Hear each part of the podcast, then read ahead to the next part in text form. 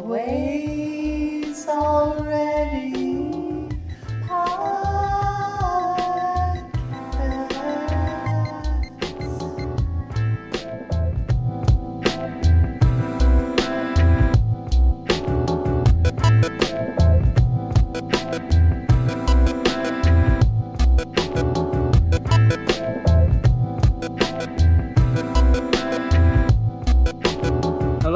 welcome to another episode of the Always Already podcast, um, Epistemic Unruliness Stream. This is one of your hosts, James.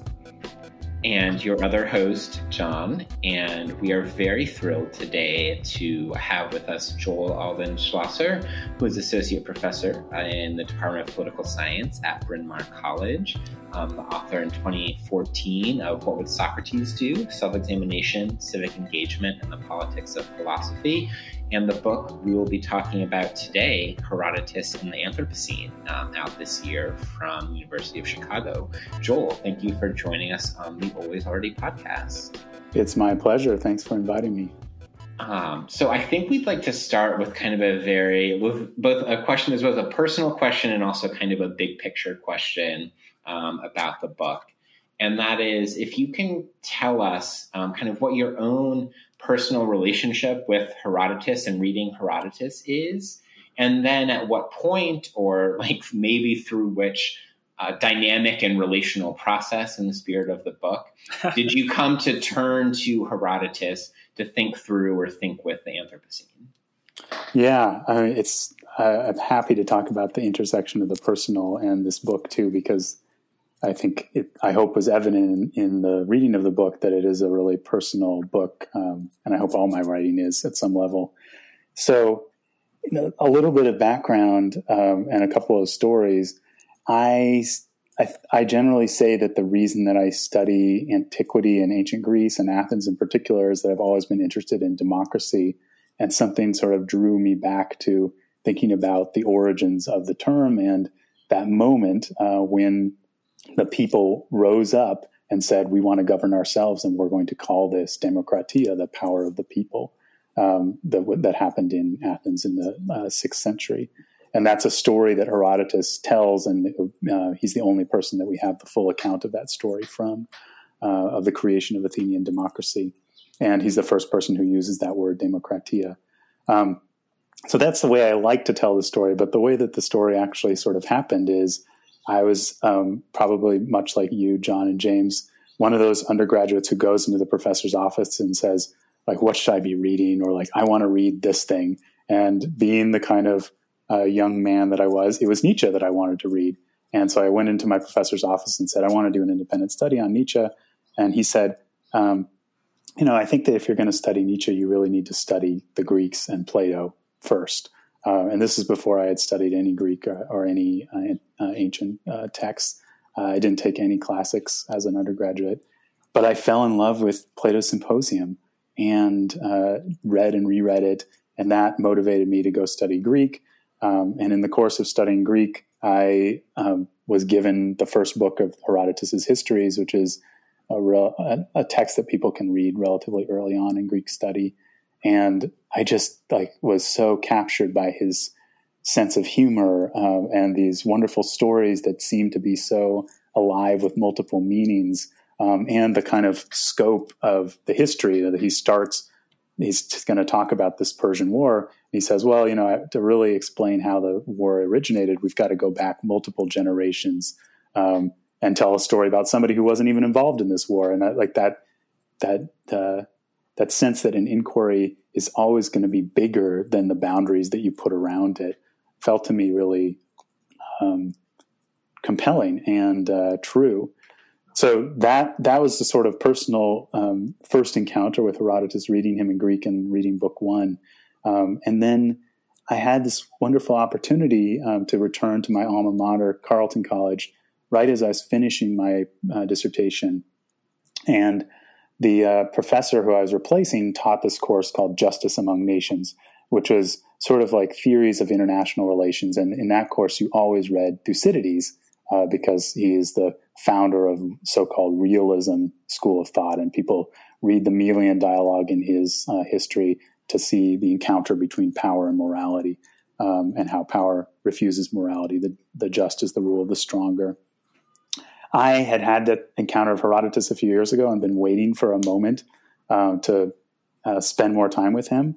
And uh, you know, again, like a, a classic sort of uh, academic thing, I'm going to force myself to really learn this by committing to teach it, even though I'm not yet ready to teach it. Uh, so I said, how about I teach Herodotus alongside Thucydides just to see this interesting contrast as the two sort of historians of war um, and of democracy in antiquity. Um, and the person I was replacing said, "Sure, try it out." Um, and so I put it on the course catalog books, and a bunch of students enrolled for it. And so I found myself intensely reading Herodotus, you know, weeks before we were going to actually dive into the text. Um, and it was one of the best courses that I've ever taught. Um, maybe still uh, um, top one, top two or three courses, because it brought together students from classics, from philosophy, from international relations, which is its own major, uh, and political science, uh, kind of grappling with what do, what do we make of this text? Um, can it be um, meaningful today? And this was in 2010, and so the wars in Afghanistan and Iraq were part of the news and the sort of the surge. And I don't know if you remember this famous PowerPoint slide that General McChrystal made about like how all the complex relations uh, were connected uh, in Afghanistan, and it was just totally ridiculous the idea that you could sort of on a slide encompass all of this. Uh, we're talking about how political science was too limited, and we needed uh, stories that acknowledged non-humans and that went back into the past, uh, and that uh, well, net didn't necessarily have clear conclusions um, or endings. That that sort of broad form of inquiry was what was called for in the 21st century, and uh, when we're talking about very different peoples and cultures and places encountering each other. So I wrote a piece um, out of that course experience on Herodotus's realism, um, sort of saying there's another kind of realism that doesn't take for granted that states are the most important actors and that you know the rise of one state's power is going to threaten or uh, inspire fear in another, and that that's sort of how the world works, which is what realists who look to Thucydides say. Um, and instead, there's a realism that's coming from Herodotus that's uh, much more provisional and situated, and I, what I called in the book itinerant. You know, that is committed to forms of knowledge that are ha- that are gained firsthand or secondhand with due attribution from others, and so isn't trying to get this systems level theorizing, you know, of the the, the view from nowhere.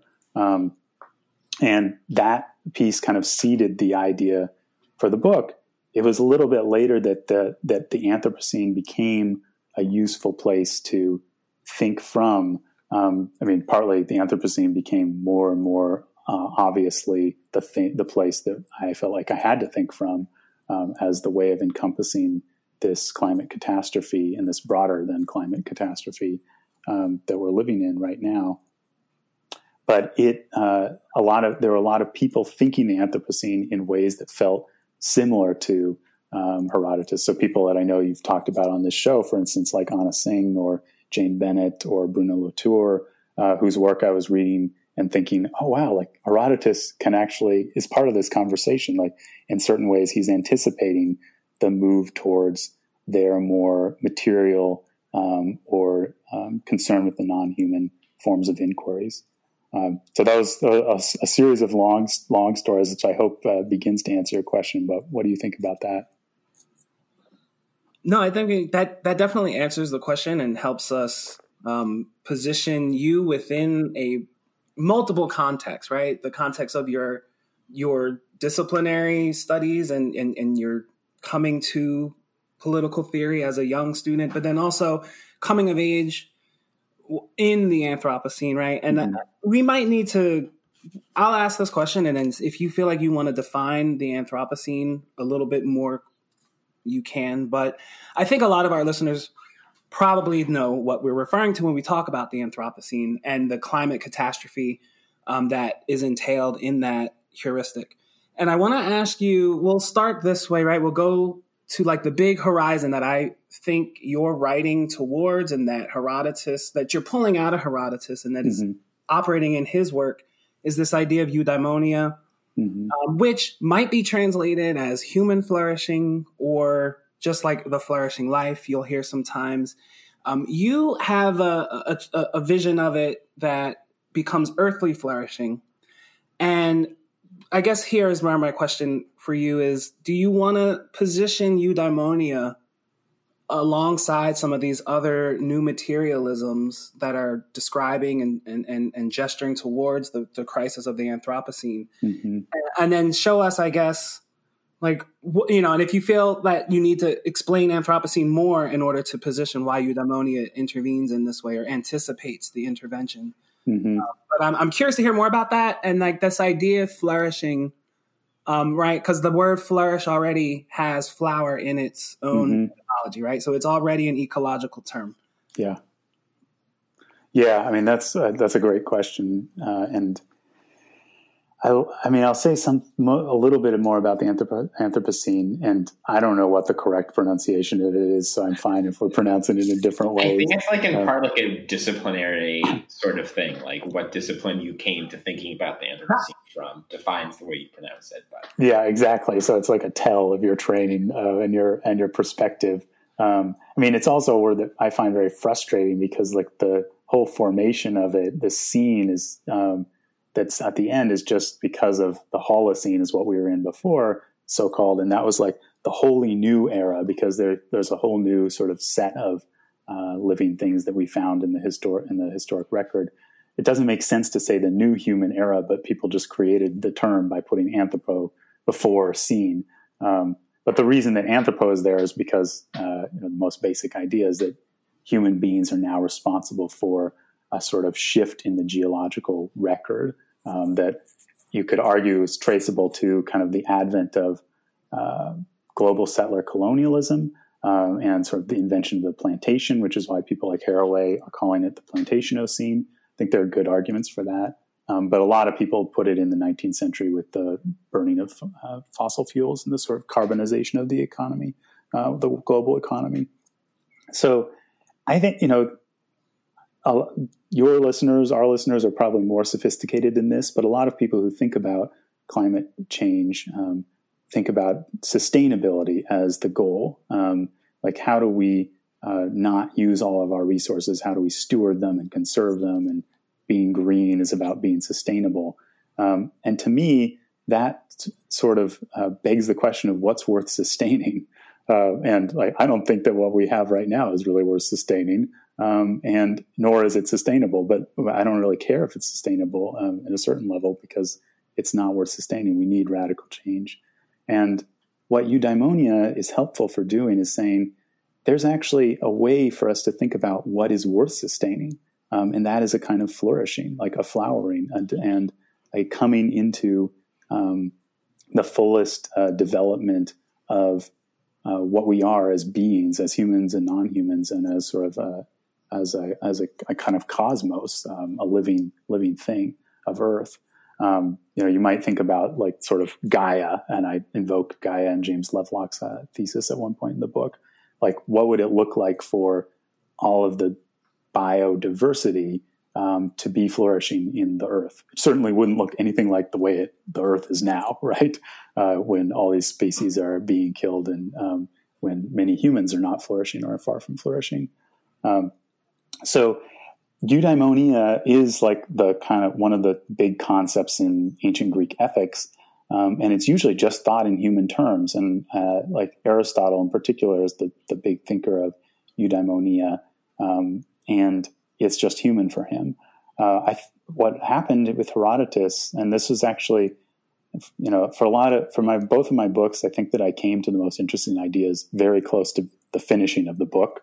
Um, and this idea of earthly flourishing was one of them. I had I had a, done a full manuscript workshop on the book and had the whole thing what I thought was done, and this kind of came out um, as a way of articulating how Herodotus is more than just an ecological thinker; he's also thinking about flourishing.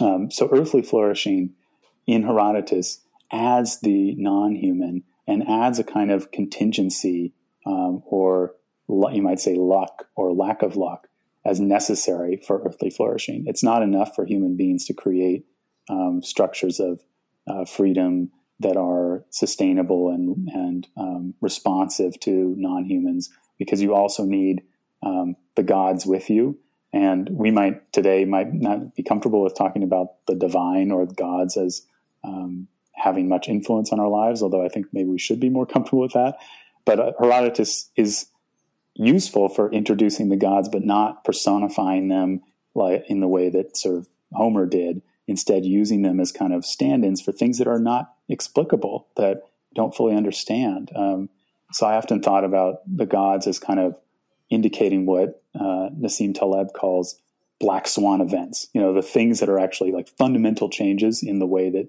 uh, human structures and human life is uh, organized, but are unpredictable, um, which is what makes them definitionally black swans. So Herodotus is is attentive to those and sort of and sees those events as really determinative of human flourishing and earthly flourishing. Um, and that means that we can do really well and like as communities that are uh, acknowledging and including as much as possible the non-participants who are also affected uh, and yet we can't um, guarantee earthly flourishing um, but that's the horizon that i think herodotus's inquiries help us to see identify and um, pursue even if the inquiry that he sets out isn't going to guarantee um, that earthly flourishing. You you mentioned something there, and this is thank you for giving us your your Nietzschean um, origination story yeah. because now it's making me. I want to ask a follow up question here about the idea of the gods, right? In a yeah. kind of uh, scare quotes, and, and this you know, if the if the death of the gods becomes the subsequent death of man, right? Then keeping the gods as a force, maybe or like an elemental force, or how how you want to describe it. But mm-hmm. also in the book, you point out that the word eudaimonia has daimon in it, which mm-hmm. involves fate. And so I'm mm-hmm. curious. Obviously, you're talking to a religion professor now, right? So I'm going to get really nerdy about this. But what is your relationship? What do you see the gods doing here that is different from mythology? Um, but that is mm-hmm. more online with like new materialism. Yeah, that's a great question. I'm so glad to be talking to a religion professor about this. Um, so that makes two of us. I guess people would be happy to be talking to a religion professor, but with hope there will be other uh, listeners who can join our join our duo. Um, so, yeah, I think. I mean, I, and I'm, maybe I need to hear a little bit more about what you mean by mythology, but I'll try to, to work with what I think that you mean. So, well, I could just say this really quick. That yeah. what's the difference between Herodotus and Homer mm-hmm. actually invoking the Hellenic gods of Mount Olympus? Yeah, yeah. So, I mean, one thing is that that Herodotus doesn't invoke a, a named pantheon of gods. So he frequently he'll refer to the god in a way that sometimes is translated as Zeus, um, but um, that just means God in ancient Greek, Dios, um, and he doesn't name any other gods, although he does name sacred sites where he thinks particular gods might have intervened. You know, there's some something that happens at this shrine, and then uh, a, there's a response, which may be because of that shrine's uh, god being violated, but he doesn't attribute agency to the god. Um, one, so one one example is I've been thinking, and this doesn't come up in the book. It's one of those ideas that I realized uh, was worth writing about after I finished the book. Um, and maybe I'll publish it some someday, is rivers. So Herodotus loves rivers, and one of the one of the great ways to distinguish him from Thucydides is to count the number of rivers, which I did. Herodotus names 66 rivers in his histories, and Thucydides names uh, about a dozen. And some of those rivers, Herodotus praises to the skies. Like he just thinks they're amazing. He just he sees that rivers create um, uh, diverse encounters. You know that like they're spaces of of transit, but also spaces of uh, place and inhabitation. Um, Homer also describes rivers a lot, and uh, but rivers for Homer are they're not Olympian gods, but they are gods. And so there's a famous moment when the river um, gets angry at being violated and acts uh, against the uh, the Greeks uh, towards the end of the Iliad, um, and it acts like a human being. You know, it's anthropomorphized in Homer's telling. Herodotus never does that. But what he does do is he allows rivers to be agents. So he ascribes to them um, dis- uh, volition to some degree. He says of the Nile River, which is the river he probably admires the most, um, that if it choose, if it so chose, it could eliminate all of Egypt um, because the Nile is responsible for. Um, he's using language that's usually used for human beings. It's responsible for the Egyptian civilization. Um, so he's. I think that he's really. He's he's kind of in this transitional area uh, between um, giving uh, giving gods a kind of uh, status akin to like superhuman human beings and turning away from gods in part because they are not fully explicable, uh, which is why he's still giving them agency and power, um, but not giving them sort of personality, um, which I know is a, is a term probably that has a lot of specific meaning in like Christian theology. And I don't mean it that specifically. I mean like they're not being named, they don't have human like attributes. Um, and I think one way that uh, you see that in his inquiry that I talk about, and this is probably something you're also going to want to ask about, James, I assume, is wonder. Uh, which is also like a, a big, big Christian term, right? to like go behind the curtain, like James and I are, are texting right now about wonder in your book. are we going to ask this question now or later? Right? well, we can we can save it next. I'll let you follow up, but I'll just say on on this that like I so I think that wonder for Herodotus is a way that he approaches the strange and, inexplicable, and he describes human things and non-human things both as things that are wonderful, um, that are thaumata, um, that he can establish some relationship to, but not reduce, um, not explain, leave strange in some way, while also kind of putting them on the map of things that are um, worth attending um, and worth admiring um, and worth um, seeing as kind of magnetic centers in the world and the terrains that he's describing. Uh, so that it's uh, the wonder has a little bit, and maybe this is partly my uh, reading into it, has a little bit of a sense of reverence um, because these things are are are beyond human comprehension, um, but also as a sense of respect um, that these are things that we can't um, we can't contain um, and we can kind of give them words, um, but not fully explain them. I, okay, so I will ask another follow up here mm-hmm. on on wonder um, a bit, um, but you kind of already gave it to us here in that Herodotean wonder is about those things that are not going to be figured out, right? Because I, the, mm-hmm. you know, wonder can turn on. I'm wondering through something, right, towards mm-hmm. a conclusion, or you can just sit in wonder and let the affect of wonder do its own work. Mm-hmm. It can become, you know, its own experience. Or I'm thinking of aporia maybe as that kind of like just bewilderment that exists for its own sake. Um, yeah. And maybe I don't know because this is going to open up other questions about the nomoi. So I think John's going to ask you about that next. So we'll we're going to bring it back to that um, mm-hmm. at some point. But this question of wonder, how wonder would operate within the inquiry, right? Where mm-hmm. wonder mm-hmm. actually becomes a method of humility or becomes a method of maybe deconstruct, like an anticipation of deconstruction. Mm-hmm. And, you know, I'm thinking about the way you describe the known world as a horizon that continues to move with Herodotus. Mm-hmm. You know? Um, and so wonder, I you know, obviously wonder can go. We can keep it into this like the the God talk, but I want to think about getting back to wonder as a political affect that can actually intervene right on the ground um, in yeah. way.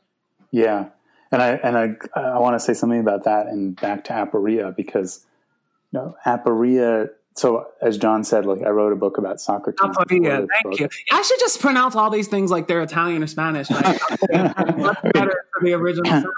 Aporia is, is, is good for me too. I remember when I started learning Greek, you know, you get all these affects, and then it's so much of it is about like a sort of unfortunate hierarchy, and, this, and among classicists, there's always this sense of like his Greek is good or it's not good, and so pronouncing it in a particular way is like a sign that you've been studying the Greek. Uh, one of my friends who's a classicist read the book and at, at, a certain point amid all the other more substantive engagements he says to me Joel, you really needed to have somebody proof the Greek because there are a couple of errors in here. And I said, well, that's just to make sure that you know you have a job, right? I'm, I'm, not a philologist.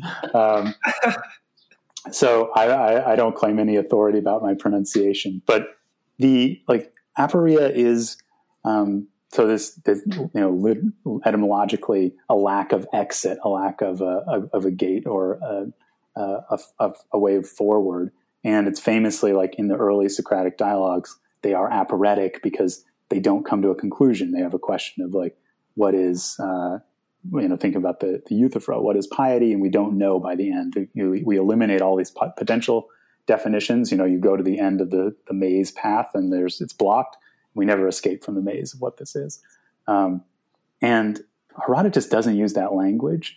Uh, I think because wonder uh, for him is the starting point of an inquiry that is sort of unfinished and and not unending. And so I, I love that connection with deconstruction because deconstruction is also about, as far as I understand, um, seeing that the structures we've set up that it maybe created aporia in the first place because you know we believe in the principle of non-contradiction or you know other sort of um, elements of logic that those don't actually hold all the time and we kind of come back to these undecidable or irreducible moments. Um, and Herodotus, I think, is really that kind of thinker, and he's not driven to finding the exit.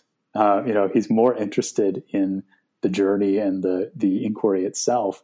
Um, at the end of the book, that he's set up as a series of uh, as this inquiry into what was the origin of this war between the, the Greeks and the barbarians uh, or the Persians. We we have innumerable answers, not any of which is like a final. Um, and like I think that's just truer uh, to, about as a statement about reality um, than saying that this is what causes war. And of course, it's very frustrating to political scientists that want to say, oh, "Let's let's test these variables and see see which ones uh, have the best explanation." Um, so one last thing on that is, um, you know, Herodotus describes the beginning of his inquiry as uh, there are a bunch of wonderful things that happened in this war. Uh, and he uses the word for wonder in that first uh, sentence of the whole history. Um, and I think that that's one way to think about this affect is that he is the whole thing is propelled by wonder. Um, so it does involve like turning over stones and trying to figure out what is what, but it also involves just retelling some of the stories that are amazing um, and naming the objects. And that that affect, um, that feeling uh, that's that wonder inspires, is one of a kind of humble curiosity um, and also like delight uh, and pleasure in the sort of myriad diversity of earthly existence.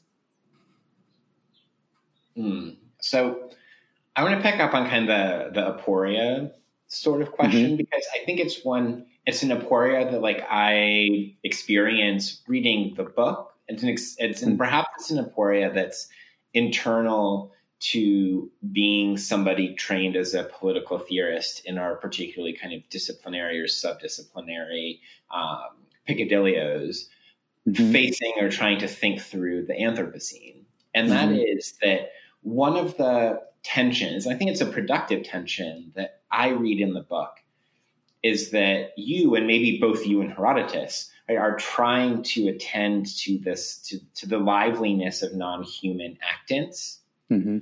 and also trying to hold on to the activity of human collectives and in some ways very specifically human collectives um, and i'm wondering if that's a tension wonder I wonder if that's a tension that you mm-hmm. felt at all um, as you were working on this book and then maybe more specifically how is it that Herodotus helps us think through that tension as we consider the Anthropocene? Like, what specifically about Herodotus? And maybe it has to do with wonder, or maybe it has to do with kind of his willingness to sit in some irresolution um, mm-hmm. that, that helps us kind of navigate and kind of grapple with that tension.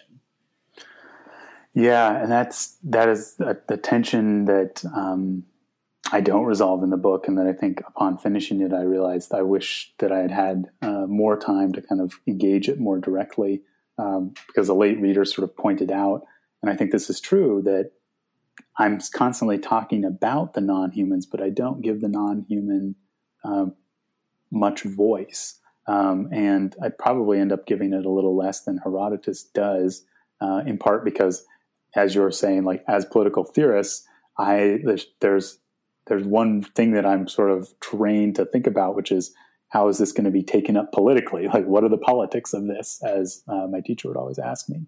Um, so, in that respect, what are the politics of it? I think I say in the book, Herodotus is writing from the human perspective. He's writing to other people, uh, listeners and readers um, who are human, who are going to take up, uh, I think, especially his reflections on nomoi, on the culture, customs, and laws of political communities, and how those nomoi could be arranged to best support earthly flourishing while recognizing that they cannot guarantee or achieve earthly flourishing. Um, and that that last part of like recognizing that they cannot guarantee or achieve it is where the non-humans come in and uh, needing to develop those nomoi in a responsive, uh, accommodating, adaptive way uh, is is all that Herodotus can do. Um, but not the how do we um, how do we hold a space for non-humans, recognizing that it, the we that's doing it is not um, non-human. you know, I was going to say mm-hmm. uh, excludes all non-humans. I mean, there are non-humans among us, right, and within us, uh, as Livia Anker's work is, and others people have pointed out. But we are human beings doing the constituting or the representing. Um, and I think that on that respect, what what I came to in the book is that Herodotus is modeling in the form of the inquiry in creating a, a form a written form that holds together humans and non humans, and that in the best way possible gives voice to non humans while uh, underscoring or calling attention to the fact that he's he's speaking for them, that it's all mediated through him, um, and that that mediation is necessary um, and I think unavoidable. Um, so there's a way in which certain, to go back to the new materialists, and I haven't said enough about them. I think some new materialists um, ignore the fact that it's that human beings are um, doing the are, are articulating uh, the non-human perspective or elaborating it. You know, we're not even if we think that there's a language that's translatable. Uh, as Wittgenstein points out, like if lions could speak, we wouldn't understand them. Like we're putting it in our terms or making them making it intelligible. And I don't think there's any way to avoid that at this point uh, into, until the non-humans. maybe someday the dolphins are going to rise up and and they're going to make it incontrovertible that they're speaking to us, you know. Um, but up until this point, we're still representing them, um, and so we're creating a parliament of things that's where speaking uh, parley is something that we as humans do, uh, and we create that parlay for the non-humans. And Herodotus sort of illustrates what that would look like textually, creating this, what I call, uh, borrowing from Leslie Kurke, this agora of many things, this marketplace or public sphere of many things, where he's trying to give equal voice, uh, isegoria, to as many of them as possible, um, while not pretending as if he is behind behind the curtain, uh, or not not not hiding behind the curtain, not pretending as if this is unmediated, somehow pure. Um, so that I think that, and uh, again, like there are there are there are a lot of new materialists who I think are um, are are aware of that, and I'm not meaning to accuse any particular one of them. Although I think that somebody like Bruno Latour, who probably is not going to listen to this podcast, uh, does you maybe never, you never know. Don't don't tell the always already podcast listeners of shit. yeah, he. I mean, I, I love him to take this up because I think he he acts as if that's not a problem. I mean, there's something about his work that is very Hobbesian in my reading, that especially the late Latour, um, where he's sort of saying, "Oh, we just need to create this whole new vocabulary, and then everything will hang together." And I like, like let's solve these problems of politics um, by naming and categorizing and putting everything in its place. And oh, hey, like the European Union has the best set of political institutions for doing that. Like, I just think it's a little too uh, it's it's it simplifies um, and reduces, and it lacks the kind of wonder uh, that I see in a lot of his other earlier work, especially, but that Herodotus models and has has taught me.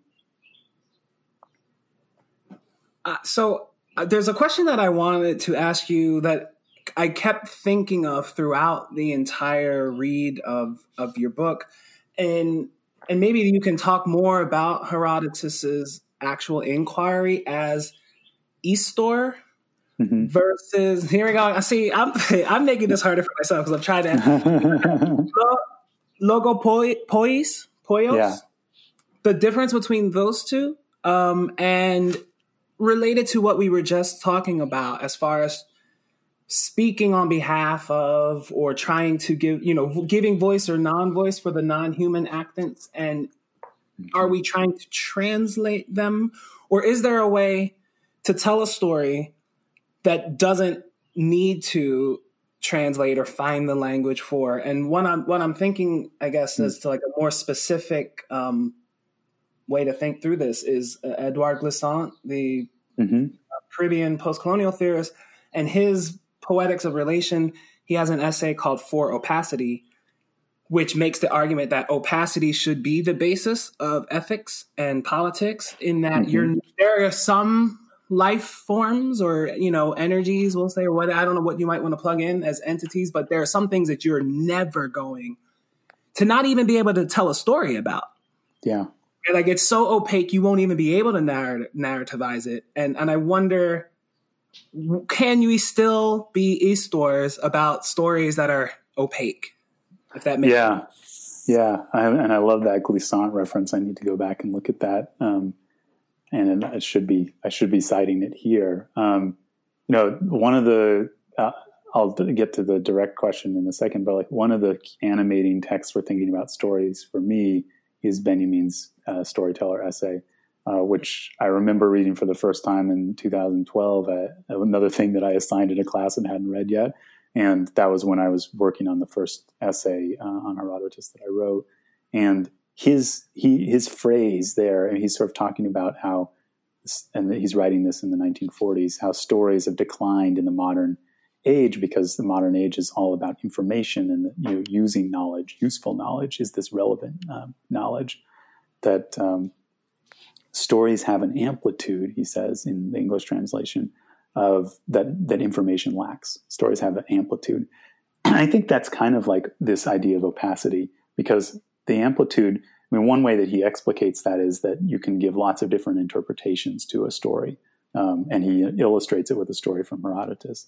Um, but another way is that no interpretation is a final interpretation, uh, which means that there's always a sort of there's always a remainder um, in in the story itself that we can't translate and we can't sort of pull out. Um, so back to the question, uh, Herodotus as a histor and, and versus as a logopoios. Um, so for those who haven't yet read the book um, and who don't necessarily hear this in our pr- pronunciations, histor is the root of historia, um, and historia is what Herodotus describes himself as presenting in his what we call the histories. Um, he doesn't. There's no title that he gives to it. Um, it's a historia, um, which I think the best translation is in inquiry. It's where we get the word history from, though. Um, and a histor is somebody who does the inquiry. So I translate it throughout the book as an inquirer. Um, and he refers to his work as an inquiry uh, at more points than just at the beginning. But he also aligns himself with what was sort of a well known position, um, social position in antiquity of the logopoios, who's somebody who makes up stories or tells stories.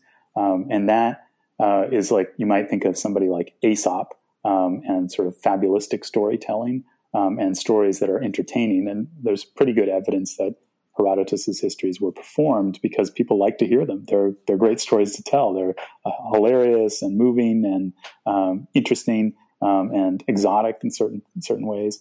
Um, so I think that he actually holds these together without resolving them, even though he describes his what he's doing as presenting a historia. It's like this idea of this presentation and the historia that have a kind of juridical sense of like per- performing an inquiry in order to make a judgment, um, which would be more of like the um, exhausting the opacity, um, getting a perfect translation of the amplitude of the narrative. Um, those are always alongside, always already with wonder. Um, and with uh, you know stories that he doesn't actually explain uh, or even why he's telling them uh, or that he just finds amusing. Um, so like these like the current of the histor, if you were just doing inquiry, there would be a kind of straight shot from here's the war, here's the first actor, like here's the background that you need, and like you know here's the the guilty parties. Instead, it's like all of these digressions and all of these you know little loops and meanderings um, that give us a lot of pleasure, give us insights from different perspectives, um, and don't fully explain themselves. Uh, and so I think still retain that amplitude or opacity. He's able to hold those together. So like thinking about this as like a genre of political theory, it he embodies multiple um, perspectives and multiple forms of storytelling and multiple forms of thinking without, I think, giving one priority over the other. Um, it's sort of, I mean, this is why some people just like discard Herodotus and say like he doesn't make sense because he doesn't doesn't present himself in a singular way. Um, he's he's sort of holding all, the logopoios and the histor together at the same time.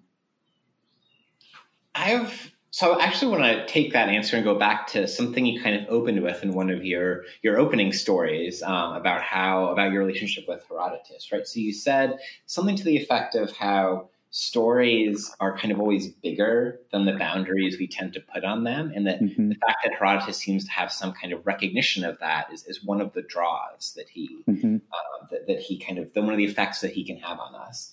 And so I, I wonder if there's a similar sort of dynamic at play with regards to who and what are kind of part of or included within certain particular nomoi.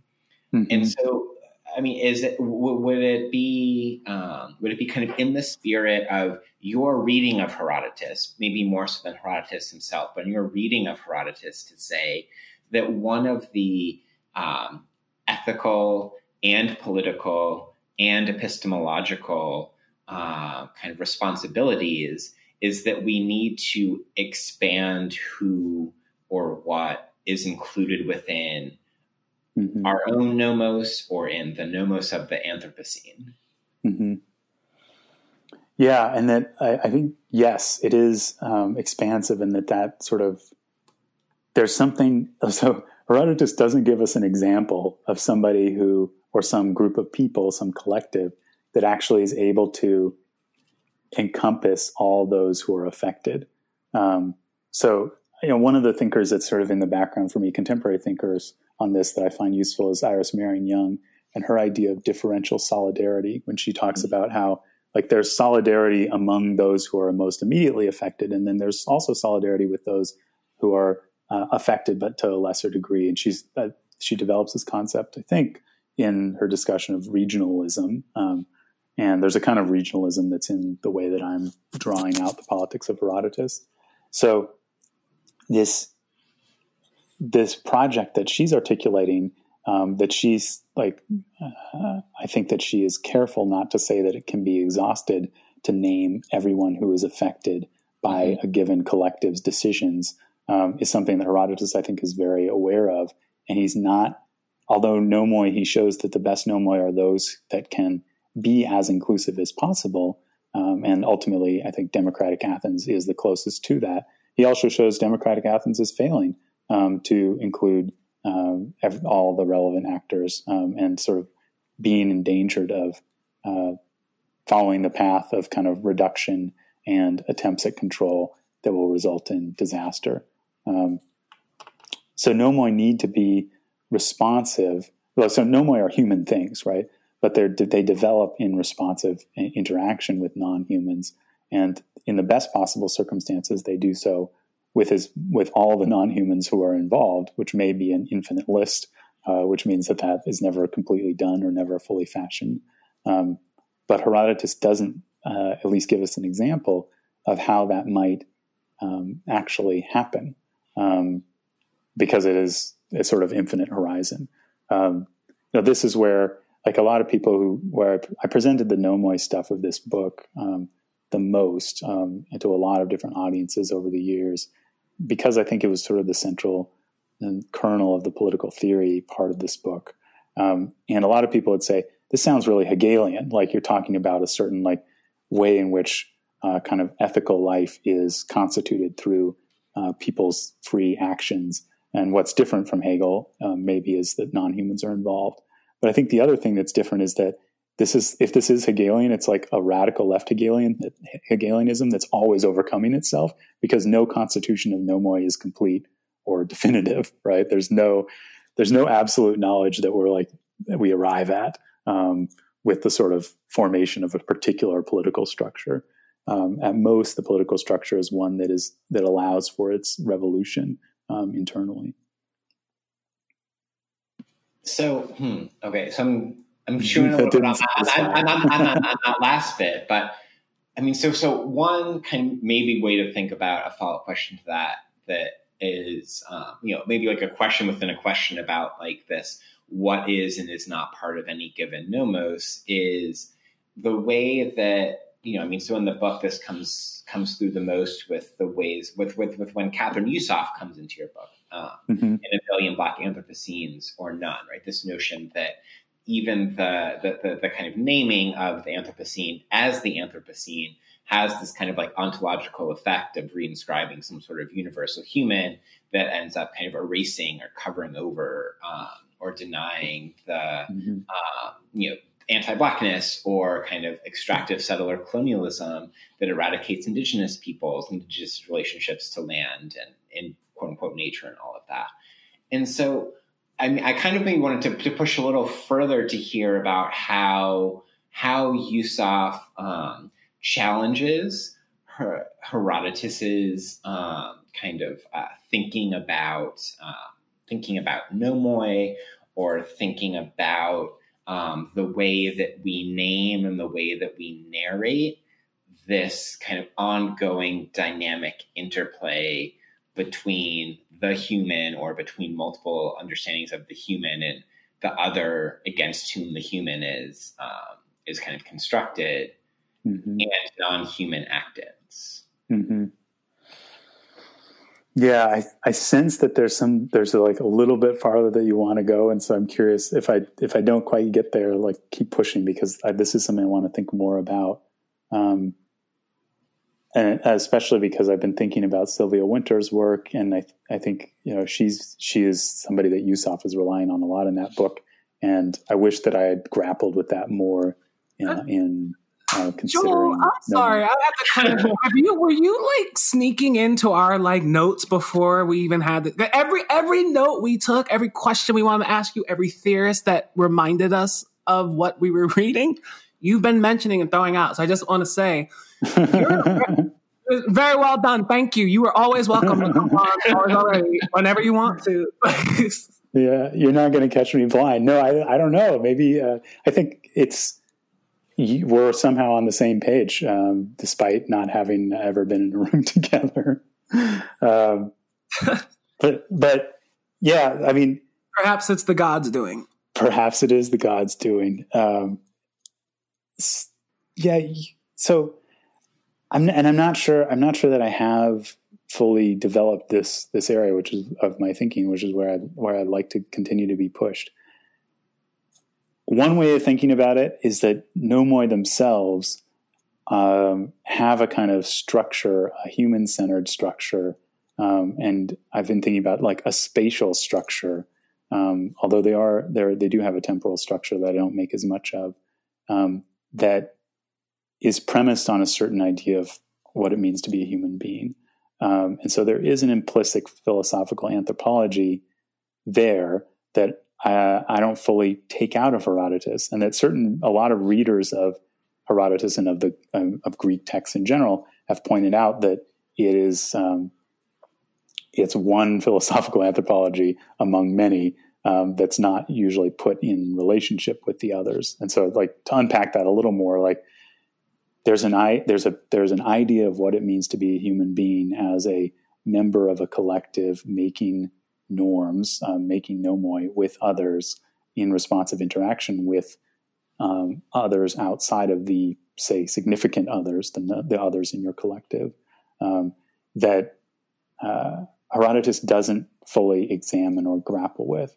Um, and I think that there are sort of indicators that he's aware of that, given his encounters with other um, non-Greek communities, but he still is basically fitting in those other non-Greek communities to his theory of nomoi, you know, his the, into like like into his grammar, right?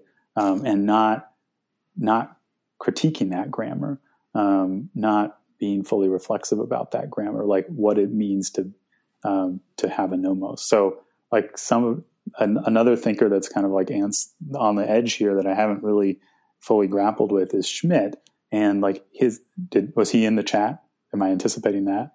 Uh, no, actually, Schmitt was was no. well. Well, I mean, I I was I was I, I, had a Schmitt moment when I was trying with James. I'm like, Schmitt's like a little too like, well, now we're really just like doing political theory. Like, yeah, well, we can we can reel it in so that um, it's it's not only political theory, but just just to to close the thought is, um, you know, he points out and that one way of um,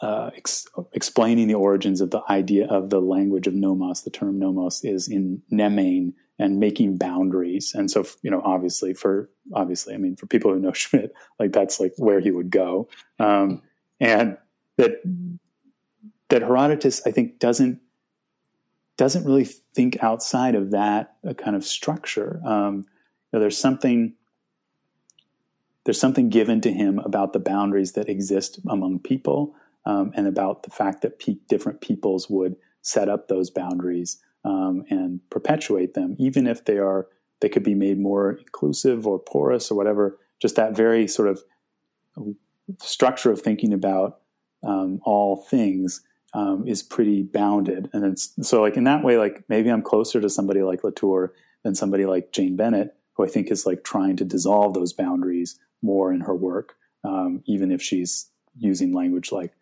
the parliament of things um, coming from Latour. Latour is more structural and, and, modern in a certain way that's similar to what I'm take, bringing out of Herodotus. But is that going as far as you want to go? Um, yeah, John, well, you want to push yes, me a little more? Yes, yes and no. Um, but I just want to point out that if we're going to end up talking about Latour being a modern, we have to all point out and recognize we have never actually been modern. Yeah, exactly. to, to, to be uh, to note that.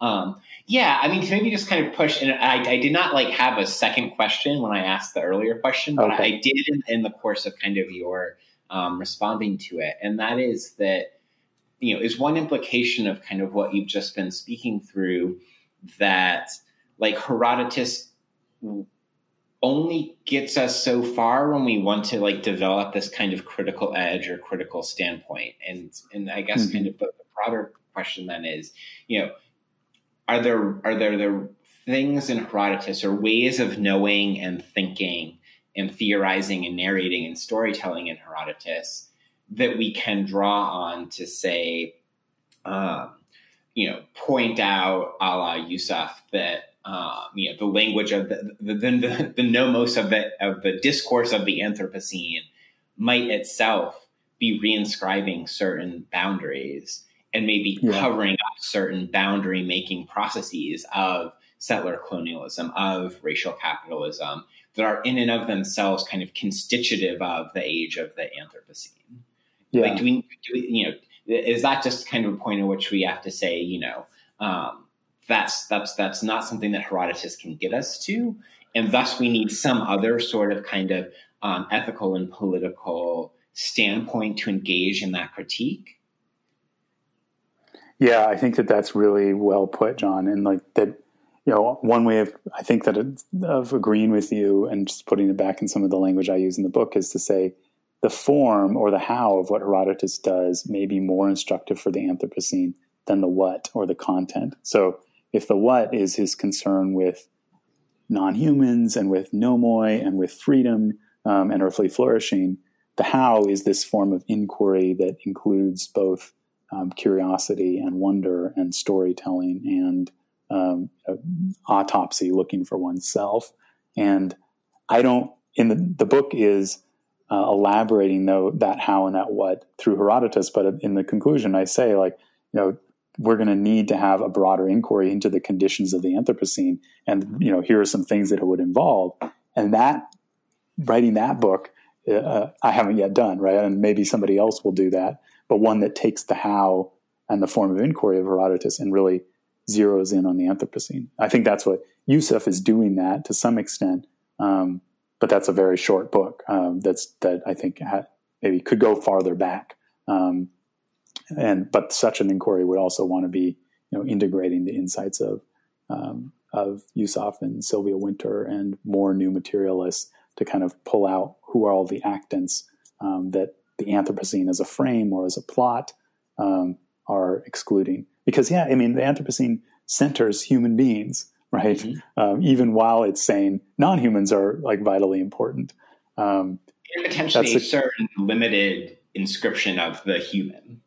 Exactly. Yeah. Not yeah. So it's centering not only human beings but a particular human being, as Yusof points out. Right. I, this is making me think of some things, and like I don't know how well chewed out this question will be because it all just came out here now. But like a little bit of Wynter's in this for me, in just thinking about Nomos and what you had said about maybe you're a little bit more of a structuralist like Latour than you maybe even want to be, or like by holding on to Nomos or Herod- your read of Herodotus's read of his application of Nomos um, by like folding everyone, the world into that concept mm-hmm. still. But is Nomos like, so when I was reading the, the Nomoi to me felt Bourdieuian, right? Like they mm-hmm. are Bourdieu structuring structured structures in that yes, they're obviously structures, but they have a dynamos to them that they are able to move with us, right? And they're able to mm-hmm. move with the flux and flows of everything. Um, but mm-hmm. this also now is making me think about Wynter because Wynter's posture, right, to, to, to like earmark specific genres of man is her own structuralism in some way, right? Like that she's not yeah. going to just throw it all away.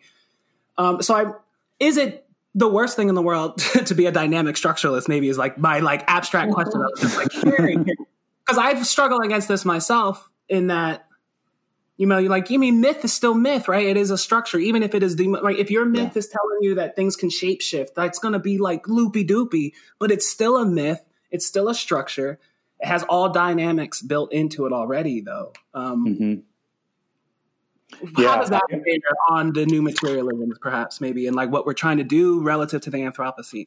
Anthropocene. um, so one, I, I, yes, and like one way of getting at this question, I think, would be there's this um, exchange in, uh, around Jane Bennett's work that was in Contemporary Political Theory a few years ago, where basically she's being accused, I think, somewhat fairly, of eliminating politics um, because she's so materialist and thinking about all these different actants that are non-human, it becomes this kind of stew without uh, any meat, you know, like without any any any substance. So hard to, it's hard to tell the different ingredients and which one is giving like the primary flavor. If I'm going to stay with the metaphor, but so that like I I really have found a lot of a lot of um, sustenance in her version of new materialist. I mean, it's not just what she, what she talks about, but the way in which she evokes it um, in, in, her writing, which is I think so such such beautiful and um, uh, precise writing. Um, but I also thought there needs to be more of a structure, like there needs to be more of a politics um, that's coming out of this. And for me, when I say like what's the politics, it all, all it actually almost always is it is always wanting a sort of structural answer, like what are the structures of power and how do those structures change. Um, and yeah, maybe Herodotus is the most dynamic structuralist um, theorist that I could find, which is why I'm still like making the structural argument. But he sees them as so um, malleable and historical, and you know the sense of nomoi, as I alluded to, of being can be both instantiated as law and uh, put on stone tablets, um, but also can be as flexible as a kind of custom that um, ebbs and flows depending on uh, who the people are who are practicing it. Um, Perhaps we could be a little more specific to help our listeners here too, because mm-hmm. one of the examples you provide is Herodotus's description of the is it the Scythians? Am I mm-hmm. the Scythians? Yeah, Scythians, and they're living in I guess like northern Europe or middle mm-hmm. middle of the European uh, continent, and they're more riverine, rocky. Mm-hmm. Uh, like, so can you describe how they have nomoi as well. Like in Herodotus's view, they have their own nomoi, which is an interest, right? that they can have their own, even though that's not their concept. Yeah, yeah, and also like that he it's it was I, I think a radical idea that these quote unquote barbarians, like these non Greeks, um, could be explained through this concept. So there's something about saying that they have nomoi that's also right. like what? Uh, how could they have nomoi? Like they're not right. Greek. Because there's a um, wonder um, that comes in here as well, right? That there's a he wants to marvel at what they've been able to accomplish. Exactly. So like maybe the the simplest sort of way of describing the Scythians, and I think of them. They're in the northern Black Sea area, so like Romania um, and com- countries that are sort of on, on, the edge of like what is now like Ukraine, things like that. Um, and if you want a wonderful evocation of that place, the end of Patrick Leigh Fermore's uh, trilogy about walking across Europe describes all these rivers that now have been dammed up and like the the whole environment's been changed. But in Herodotus's day, these were amazing, like powerful rivers that um, laced through that terrain and um, created a very inhospitable, unfamiliar environment. You know, there weren't a lot of rivers in on the Greece Greek peninsula or rivers of this size. Um, because it's pretty far south, I guess, and the rivers drained into the Black Sea that were from more northerly areas.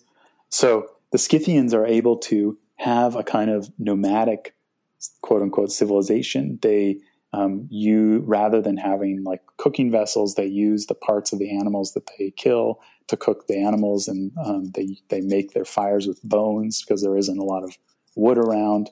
Um, they the only signs Herodotus says of their having been in a place is that they have these grave mounds or these uh, funeral um, monuments, um, and so that allows them to be um, to escape all forms of oppression. And Herodotus thinks that this is marvelous and amazing um, that they really protect uh, themselves by not um, needing to be in any particular place, um, and that that allows them to um, escape the Persians when the huge, massive Persian army is invading the Scythians, um, just despite being warned by a counselor that you know they don't have anything that you're going to want because they don't like accumulate things the way that the Persians did. Um, so that their nomoi are flexible and dynamic and responsive to that environment um, because that environment affords this movement and allows them to develop a knowledge of the terrain that's highly uh, specialized and um, contextual and textured, and which is itself a strategic advantage to remain free uh, from you know the threats of outsiders. And I guess you could say that the only way that one might be able to flourish in those kinds of topographies would be to like get on with the get on and to mm-hmm. not right like to to try to be non uh, to, to to to settle i suppose would have maybe you know i guess this is all we're taking herodotus's reports here but mm-hmm.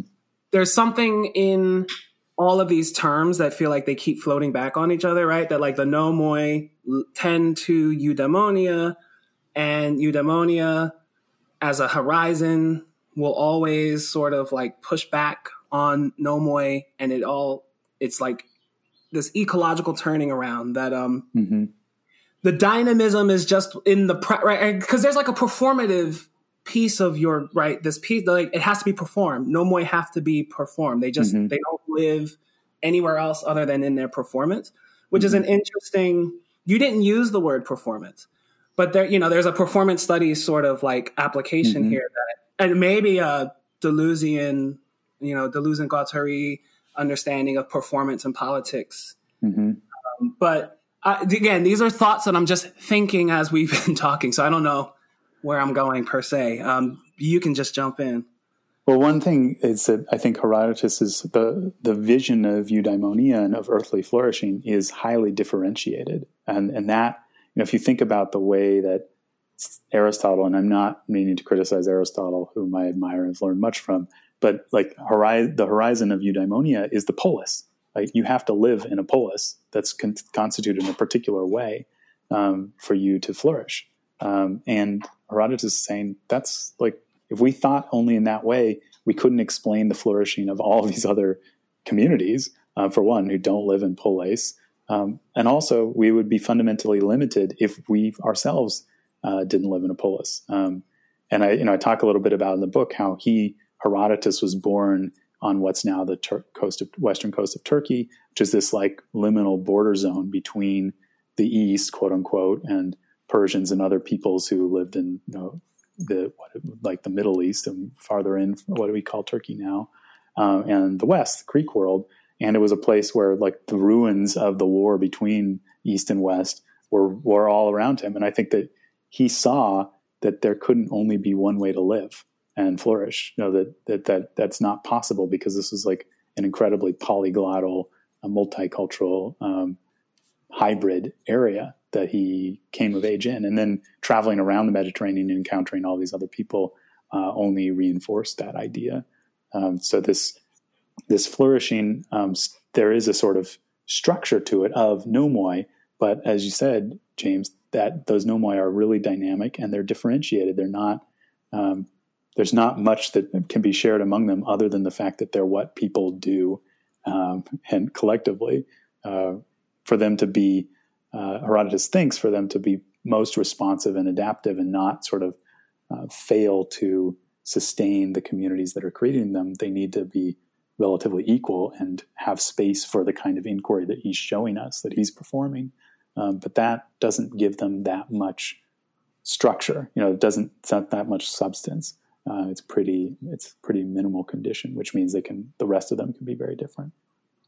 Mm, I want to I want to follow up on that actually with uh, with a question from Danielle Hanley, who uh, because, is, is I think it, it, gets into these questions about the performativity of Herodotus's histories mm-hmm. and also kind of the performativity of of your of your book. Um, so Danielle was wondering kind of what for you motivated the interweaving of the the what chapters and the mm-hmm. how chapters, and then also what effects that generated for you in the process of writing, what you hope, what effects you hope that generates for your readers. And then I think kind of I would tack on what are kind of the political effects or what are the politics of the interweaving the what chapters and the how chapters in the book? Mm-hmm. Well, it's a great question, Danielle. Thank you. Um, I think one of the things that I've always been interested in, and this like actually goes back to the story of Plato's Symposium and of Nietzsche, is is form um, and how the forms of uh, understanding or of knowledge uh, afford um, different uh, different insights. Um, so it's not just a matter of perspective, it's also a matter of how are we holding whatever understanding we have and how is that vessel of holding it um, allow us to see some things and not other things uh, or allow us to do some things and not other things and that's all like pretty abstract but you might think about it in terms of like what's the difference between a myth um, and a logical account a logos um, in ancient greek or what's the difference between a political theory uh, which is an argument um, that's making claims and adducing evidence, um, and a tragedy or a novel, say. Um, so I like I've written a lot of stuff on other forms too, like on poetry and on novels. And I think one of the things that, and the other things that attracts me to just working in ancient Greek context is that you had this political discourse around Athens that was filled with different forms, people doing different things to think about politics, whether that's writing comedies or tragedies or dialogues, um, or not writing anything at all, like Socrates, or histories, um, or poetry. Um, so I really, I think I'm. This is I, I'm, I'm trying to call attention to how Herodotus is offering us as people who want to think about collective life. I won't just say political theorists. Um, he's offering us a form or a genre for doing so, which is um, capacious in holding kind of different sets of forms that he's drawing on. Um, and so moving between, so I think a, a more con- conventional or typical uh, political theory uh, interpretation of Herodotus would just focus on the what, like what is what is the political theory that's there.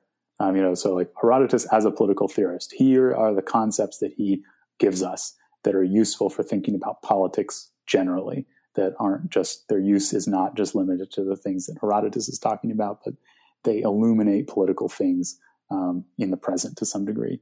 And in that sense, like I've got your answer. Right? I've got like three concepts that I think is useful for thinking about. Right, and um, I think I could have written that book, and I just would have been very dissatisfied because it would have felt like I was somehow doing violence to the expansiveness of Herodotus's form if I wasn't calling attention to the fact that he is he is himself as the uh, author of the histories is always calling attention to how he has arrived at those ideas, um, how he has come to see these as useful terms, um, and sort of showing their their usefulness um, in their in their use uh, among the communities that he's describing. So the the those what things I interweave in part to like break from the spell of oh this is what political theory is. It's about offering concepts instead to say well political theory is also uh, has a certain set of assumptions about what political theory involves as a form. It involves making arguments. Um, and we can destabilize those. Um, and in that sense, like a lot of the, this is where I don't, I hope that it's not limited to political theory. Um, and I tried to sort of tone down my inveighing against that particular subdiscipline because um, Herodotus is useful um, and like actually is uh, in, in, in many ways like closer to what cultural anthropologists are doing today or people in many fields who are sort of employing anthropological ethnographic um, autoethnographic methods that political theorists you know could benefit from, um, but that are also being done. So I don't want to pretend as if they're they're not being done. Or somebody like Lisa Wedeen, uh, who is a political scientist, I think is like very Herodotian um, in the way that she's so attentive to um, what I'll call cultural structures, but they're really the nomoi of the communities where she's trying to understand how authoritarianism works, right, and why it's sustained um, in Syria or in Yemen. Um, or somebody like Timothy Mitchell, who I'm pretty sure is trained as a historian, but also has a sense of um, of nomoi as dynamic, flexible structures um, that uh, we need to, and that uh, and of the importance of non-humans in particular in the way those structures develop and, and change. Yeah, that's that's really helpful. Um, I think maybe we have two more questions, both like very big questions. Um, yeah, in their scale to to maybe ask you. So I kept turning over and over as I was reading your book. Um, one particular phrase from Herodotus' opening to the histories, right? Mm-hmm. So to kind of read it for the for the for the for the reader for the listener. Um, so he opens here are presented the results of the inquiry carried out by Herodotus of Halicarnassus. Mm-hmm. The purpose is to prevent the traces of human events from being erased by time. And I really, really was trying to think through this idea of preventing the traces of human events from being erased by time mm-hmm. in the context of the Anthropocene, right? Because mm-hmm. it seems to me that the, the problem or a problem of the Anthropocene is somewhat the reverse of that. Like, yeah a failure to narrativize the Anthropocene or the Capitalocene or the Plantationocene as such would let time like erase the traces and transformations of human events that have like transformed time itself. So like, and this yeah. is why I said it's kind of big and very meta and admittedly terribly elaborated and formed question. But I just kind of wanted to open it up to give you the chance to kind of unspool some of your thinking about that particular element of Herodotus's opening of the histories as kind of an opening onto the way we might conceptualize and respond to discourses or theories of the Anthropocene. Yeah, because I mean, I'm thinking about Timothy Mitchell again. No, it's not Timothy Mitchell, Timothy Morton, yeah. and this idea of hyper objects, right? That there are like human things that are enduring far too long, um, and that even when human beings no longer roam the earth, like our artifacts are going to be spread everywhere, whether that's the billions of chicken bones or like the plastic uh, garbage bags or whatever. Um, and Herodotus does not live in a world where that's even imaginable, right? Like he lives in a world where hu- human life seems very fragile and tenuous and precarious. And so there's part of what he's doing here is is remembering it so that it's not um, forgotten, so that these wonderful things are still still there to inspire um, action and to to instruct um, judgment. So, I think one, I mean, in that way, like what I just said, we don't need Herodotus at all, right? We need somebody who who is uh, paying attention to um, how uh, civilizations can can disappear and like leave no trace or do less harm. Um, but a, flip side of that is to say, what if we were to, to, to take up this kind of inquiry and and remembrance and political remembrance for non-humans um, uh, or for the humans who aren't included in the human to think about Wynter and Yusof. Um, and those that task, I think uh, Herodotus could really speak to um, because again of this sense of like wonder. You know, how do how do we remember um, species that have been eliminated without anthropomorphizing them, without having like a kind of human nostalgia for them and like inhabiting those places? Herodotus would be helpful for for that. Or how do we remember lost languages, uh, indigenous languages, uh, without you know just reducing them to our own? Like that's I don't, I don't really know where to begin with that, but I think that that's that's a kind of task that Herodotus would inspire and uh, attention to, um, and that in the, the the reason why Herodotus would still be useful there is this sense of wonder, but also this sense that um, the stories we tell really matter because they're sort of the way that we hold nomoi. And so it's sort of like that idea of if you're going to have a, a, discussion of something to take account of who's not in the room, like who's not at the table. That sort of move is something that I think Herodotus brings us to understand uh, as as important and as politically vital. Um, but I think you know, in a way, John, like your question goes back to this the, the problem of the human being um, and the fact. I mean, just for me, that I'm I'm deeply interested in what it means to be a human being.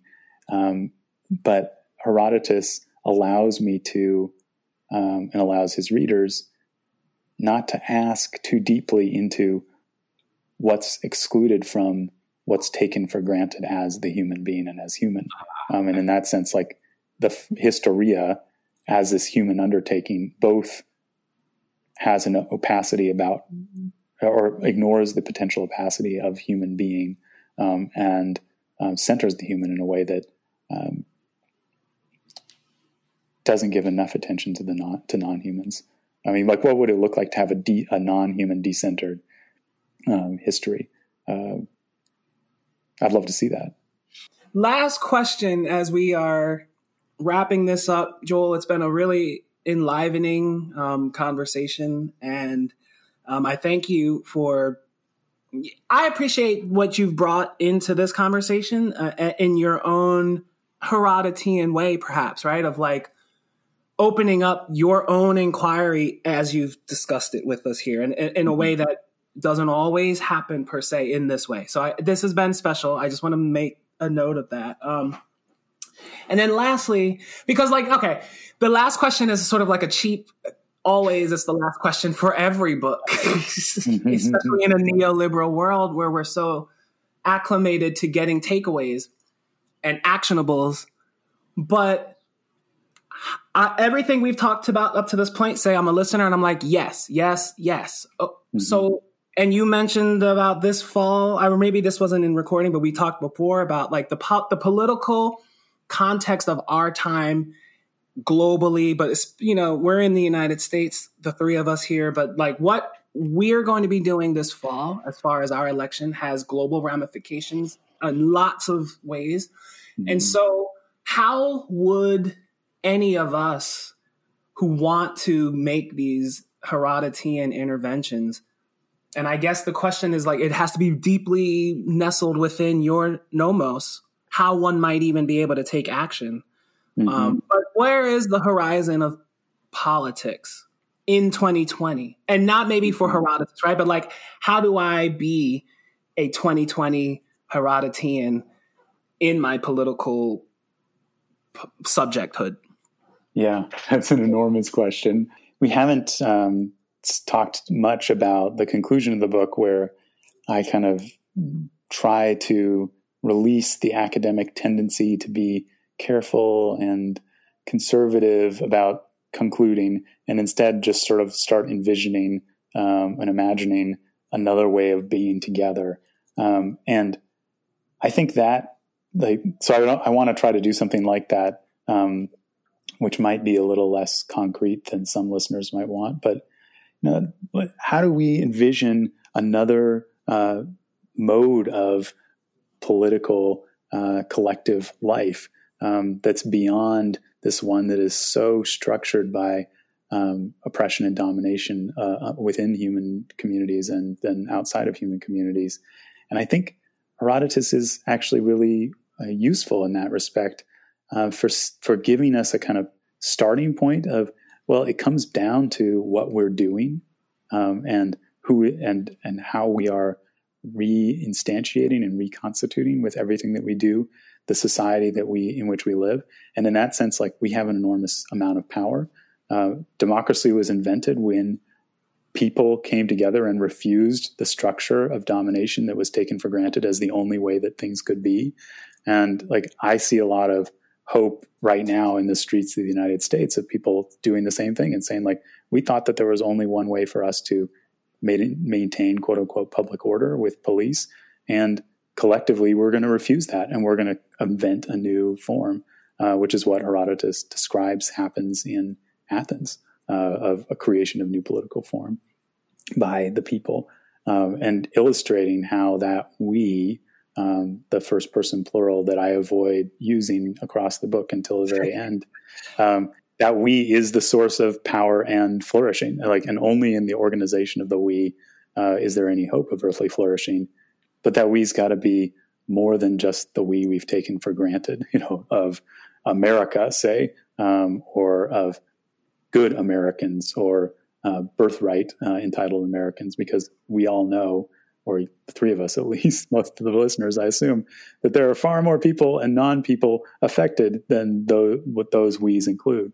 Um, and Herodotus is a warning against the idea that we, that a small group can claim the we and sort of create a sustainable structure uh, for its own benefit without meaning its demise. Um, I often say, maybe this is like the place to end, that one of the things I love about Herodotus and about a lot of the thinkers of ancient Greece is that human beings don't matter that much. You know, like they they're going to get cut down. Um, we are like we're we're ephemeral we're creatures of a day and that sort of gives this real this amazing beautiful beauty, beauty and preciousness to to human life but this modern idea like that we should sustain human life at all costs and for as long as possible is just completely i think absurd to that mindset um, so like burn bright and then then fade and that maybe that like that's a reason that can be a, a mantra to impel political action that's a little less uh, careful and concerned with maintaining order um, or maintaining continuity and is a little more committed to earthly flourishing. That that's beautiful, actually, um, and I think that is a really great place to to end um, and and allow our, our, our listeners to continue to populate maybe some of those visions um, as they they think about this in in their own time. Um, John, do you have any final thoughts? that was that you you got it. I don't need well, let me thank both of you because this was really not only was it a lot of fun, um, but it was like brought me to the edges of my own thinking in ways that I know I'm going to be returning to and and working out into the future. So, I hope this is the first of ongoing conversation.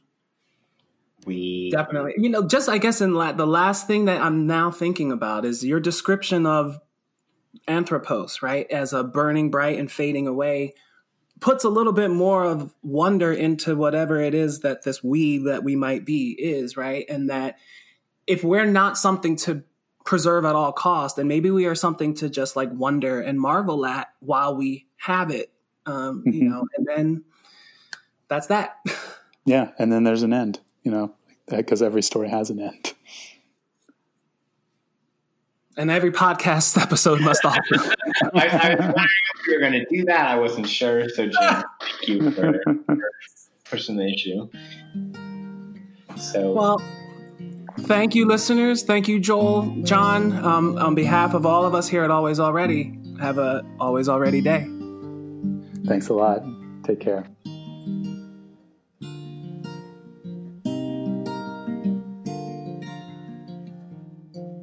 Thank you for joining us on another episode of the Always Already podcast, which is created by James Padilioni Jr., Rachel Brown, Emily Crandall, Sid Assar, Beely Altman, and John McMahon.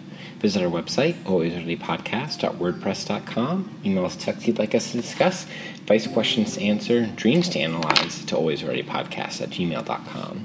Follow us on Facebook, follow us on Twitter at alwaysalreadyon, um, and subscribe to us on Stitcher or Spotify or iTunes, Apple, and tell your friends to do the same and leave us a rating. Thank you to our wonderful patrons who contribute to our Patreon. Uh, we'll have a transcript of our long interview with Frank Wilderson coming out soon, thanks to our patrons. And I will be looking forward to doing more episode transcriptions in the future. We'd like to thank our current patrons in the Always Already Medici Club, Jason and Laura. We'd like to thank our patrons in the Always Already Circle of Trust.